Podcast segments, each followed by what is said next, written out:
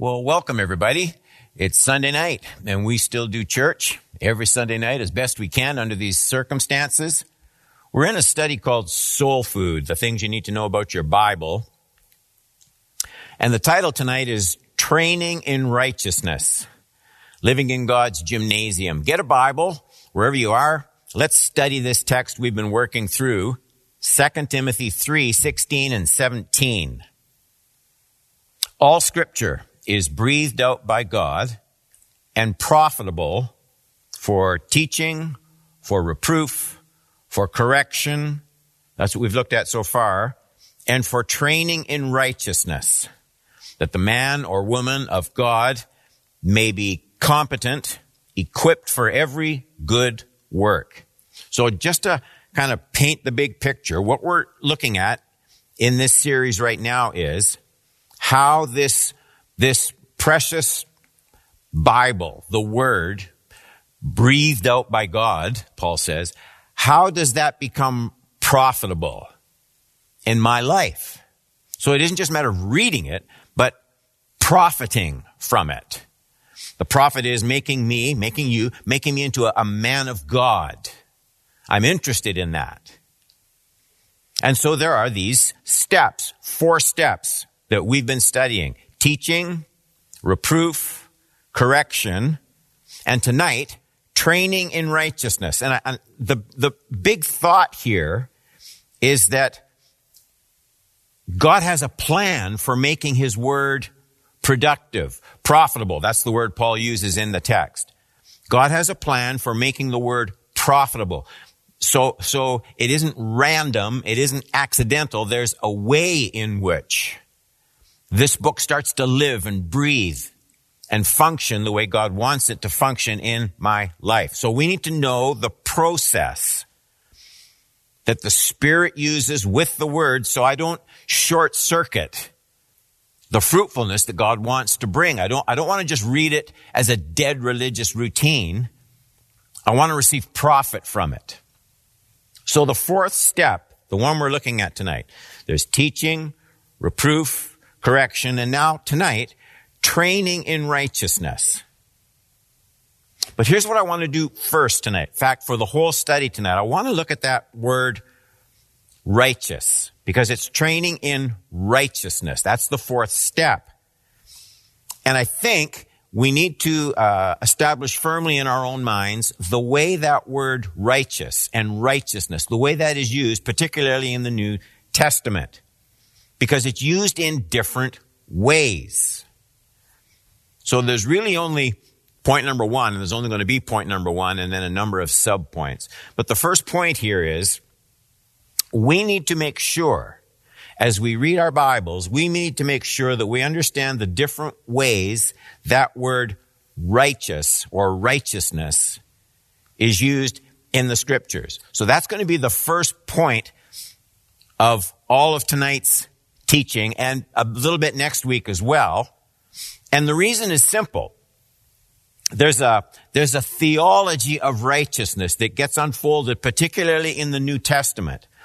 And I think it's because the way in which the meaning of this word gets processed, especially in the New Testament, because it isn't always thought through that the average understanding that a lot of people have about the way righteousness works is this. Bad people, wicked people will be judged in hell. Well, that's if hell is even allowed. Bad people will be judged in hell. Good people will go to heaven.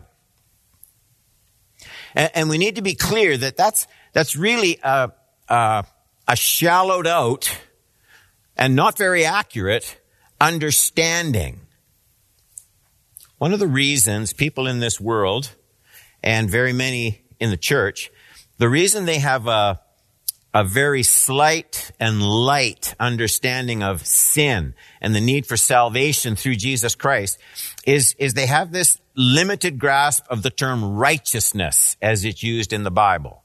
So that's what I want to study tonight. The word, the concept of righteousness. There are three in the New Testament. One of them is negative. Two of them are positive, and what I want to do tonight, and this is all we'll do tonight, I want to look at the negative side, what the Bible calls self-righteousness. So that's point A under point one. The Bible talks about self-righteousness. Let me give you some texts. Look these up. I think they'll help to paint a clearer picture in your thoughts. Isaiah, I'll do one from the Old Testament, one from the New. Isaiah 64, 6. The prophet writes, We have all become like one who is unclean, and, and all our righteous deeds are like a polluted garment. That's not their bad deeds, that's their righteous deeds. All our righteous deeds are like a polluted garment. We, we all fade like a leaf, and our iniquities, like the wind, take us away. Or look at these really clear words from the apostle Paul, Romans 10, 3 and 4. You have to jump into a, um, the middle of an argument that he's unpacking, but I think you can see his thought here. Romans 10, 3 and 4.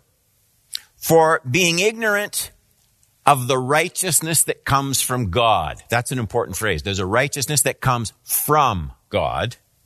Being ignorant of that and seeking to establish their own that is their own righteousness, though Paul doesn't repeat the word, that's what he means. Seeking to establish their own righteousness, they did not submit to God's righteousness, for Christ is the end of the law for righteousness to everyone who believes. Now there's a lot there, but, but the striking common feature of those words of scripture is, is the way they're directed at people who in an outward state are working toward trying to find, pursuing a certain brand of righteousness. Good behavior, good works, good deeds. Probably the best description of that righteousness is in that Romans 10 passage that I read, where, where Paul defines the kind of righteousness. It is still the kind of righteousness most admired by the person on the street. It's the righteousness of people who want to make uh, self improvement, maybe even an approach to God, the Creator, as they perceive Him to be, but without acknowledging Jesus Christ and the role of Christ and His death on the cross. So, so even if they don't think the process through in those religious terms, they uh, seek to establish their credibility before others and before God morally on, on the basis of, of uh, good deeds, good works. Look at that Romans 10 passage again. Romans 10, 3 and 4. For being ignorant of the righteousness that comes from God and seeking to establish their own so there's this, this, contrast. Ignorant of the righteousness that comes from God, seeking to establish their own. They did not submit to God's righteousness. So there's a, submit means there's a humility required. You, you, you have to admit something. They didn't do that. They didn't want to do that. For, for Christ is the end of the law for righteousness to everyone who believes. So there are the two trademarks of the what? Religion of the common man. He ignores Jesus Christ. That's what Paul says. Ignores Jesus Christ and seeks to establish his own standard of pleasing God. He, he creates a God, not the God of the New Testament, not the God of the scriptures, but he creates a God who will be pleased, who will be satisfied, pacified by those human virtues of tolerance, charity, being true to oneself, trying our best, sincerity. So please don't think that Paul's words in those verses from Romans 10, please don't think of them as just being of some vague theological interest. They, they encapsulate an attitude that can easily develop right in the church if we're not careful. People who don't worry if they ever dark, darken the door for worship will tell me how much they love Jesus. People who couldn't find most of the books of the Bible tell you how much they love Jesus. People who never take time to seek God will tell me how much they love Jesus. People who are sexually immoral will tell you how much they love Jesus. They've, they've established their own righteousness. Their own definition of love for Christ. And, and it's easy, if you're not careful, to actually think that just by professing that kind of righteousness, you can create righteousness before God. And, and you can't. There's a, a biblical truth still that is uh, so deeply offensive to the unregenerate mind. And, and here it is. God is not obligated to accept whatever I offer to him in terms of my own righteousness. The, offense of the gospel still is that when God isn't approached on his terms, his own terms, not mine, whatever I offer him is unacceptable, even if it's my best. This is the lesson God has been trying to teach from the beginning of time. We have no excuse really except our own unwillingness to read it and agree with it and understand it. Any true conversion experience has to come to terms with the sinfulness of any kind of spiritual pursuit, any kind of, of holiness pursuit, any, any form of good deeds that leave the saving work and the lordship of Jesus Christ out of the picture. So, so not even religious devotion, not even my best religious devotion, apart from the work of Christ and my standing on that, none of my good works have any saving value. They're called dead works. It's another term used for it in the scripture. Lifeless. Not that they can't benefit society, but they can't make me right with God. They're dead in that respect. God's been reinforcing this truth right from the very first expressions of religion in the scriptures, right from the offerings of Cain and Abel.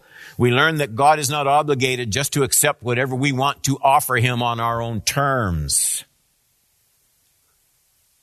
Sincerity doesn't create acceptance. This is the Bible's answer. By the way, this is the Bible's answer to those questions people have about, about the need for nice people to hear about Jesus and accept His grace and His Lordship and be saved. Of course your unsaved neighbor is nice. He might be nicer than you. He might be very polite. He may give more money to the poor than you do.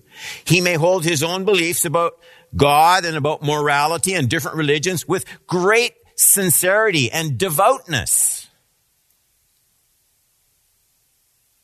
But the righteousness that comes from God through Jesus Christ, if you leave that out, then whatever else you offer, the best we have to offer, will leave us eternally on the outside. This is what Jesus was referring to in there's a passage, we won't look it up, but in Matthew 23, he, he accused the Pharisees of being the sons of those who killed the prophets. The Pharisees, the most outwardly religious, albeit hypocritical, but the most outwardly devoutly religious people. They claimed righteousness, but they never, they never embraced the message of the prophets, Jesus said. Well, what was the message of the prophets? The message of the prophets that a Messiah would come, the fulfillment of all those Old Testament sacrifices that God did command. That the Messiah would come. And Jesus said that the Pharisees were just like those who killed the prophets. They wouldn't receive the news about Jesus Christ. The prophets told of a future day when, when the Messiah would come, the suffering, bleeding Lamb of God who would die for the sins of the people. And Jesus said the Pharisees rejected the message of the prophets just as surely as their ancestors who killed those prophets for their words.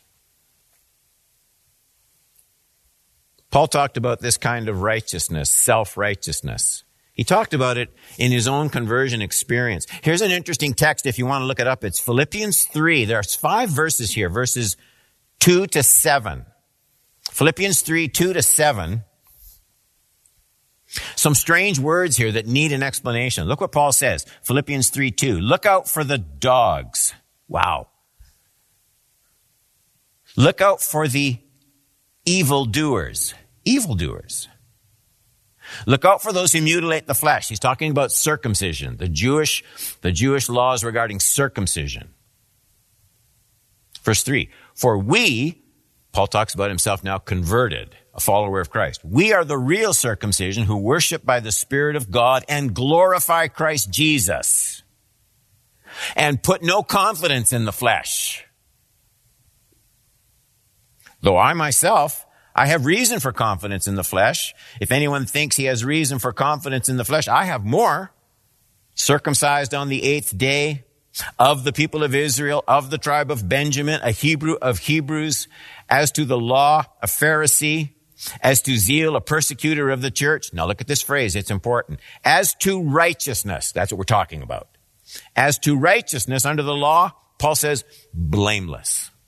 Wow, blameless. Doesn't mean a perfect human being, but in terms of keeping all those religious, those punctilious religious regulations of Judaism, Paul says, I, you couldn't find anything wrong with what I was doing. I was passionately devout. Then he says, but whatever gain I had, verse 7, I counted as loss for the sake of Christ. There's no, uh, I mean, I can't comment on all those verses. My only point is there's a, there's a kind of righteousness, self-righteousness. We're looking at the negative way of the three uses, the negative way righteousness is used in the New Testament. There's a kind of self-righteousness that is totally contrary to what God wants to do in my life through Christ. And it's counterproductive to inner humility, inner holiness. And just this point, usually that, that term, it, it, it sounds so impolite that it just kind of jumps out at us when we read it in today's world. That second verse, look out for the dogs, the evildoers, those who mutilate the flesh. You see, usually the Jews in Paul's day used that term to refer to unclean Gentiles, those who were outside the covenant.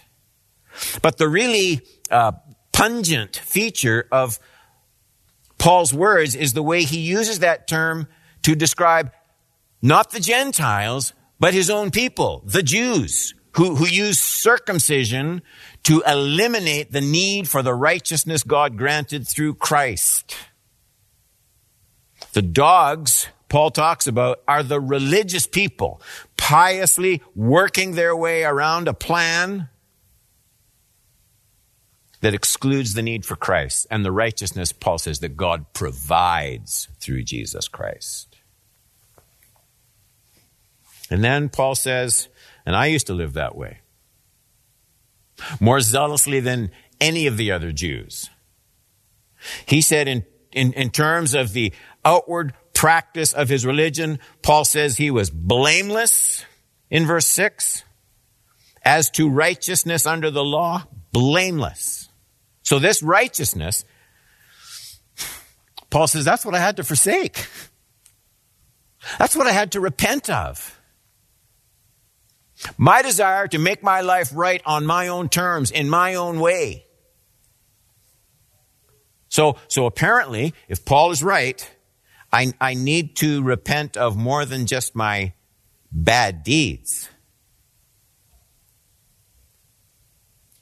No one can come to God through Christ without forsaking self-righteousness. The effort to make my life right on my terms without Jesus Christ, thank you very much.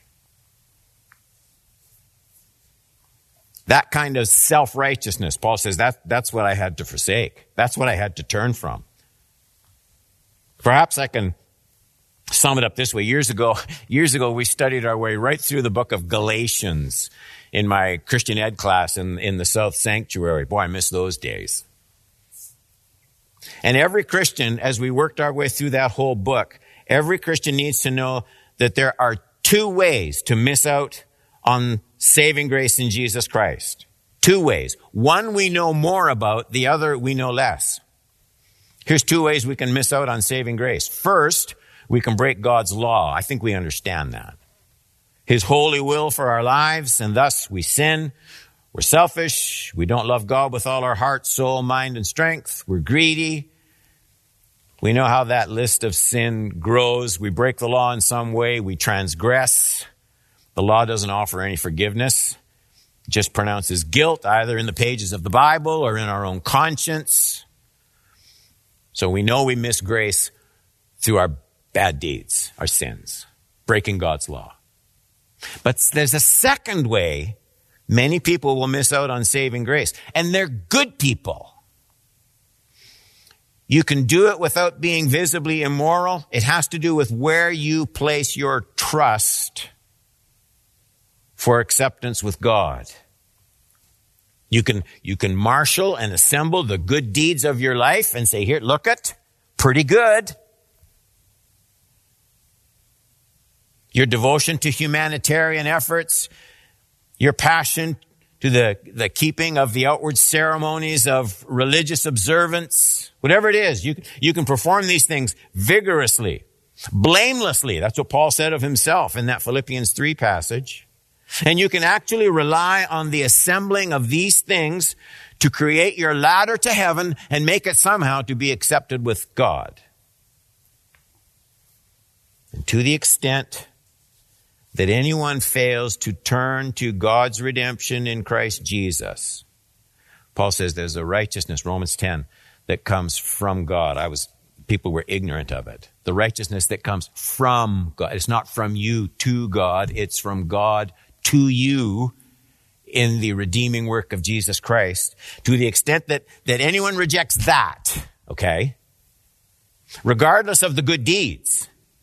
The Bible says the wrath of God remains on good people who reject Jesus Christ.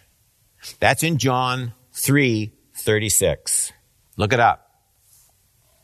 Whoever believes in the Son has eternal life. Whoever does not obey the Son shall not see life, but the wrath of God remains on him. My, my self righteousness does not lift the wrath of God from my life. So, so the simple rule here is this as we wrap up. It's really important. God only allows salvation on terms for which he receives glory. If any glory goes to me for my righteous deeds, then that righteousness is self-righteousness. In other words, salvation isn't just for outwardly really, really bad people. We all need the righteousness God provides through Jesus Christ. We can't accrue our own good deeds and please Almighty God. The attempt to do so, John 3:36, leaves us under God's wrath. We need Jesus. Good people need Jesus. So we're just beginning our introduction to Paul's fourth step in that training process, training in righteousness. But we, but we need to be clear what kind of righteousness God wants to produce. We're going to look, look at this more. So there's these three ways righteousness is used in the scripture. We just looked at one. I said one is negative, two are positive. The negative is self-righteousness.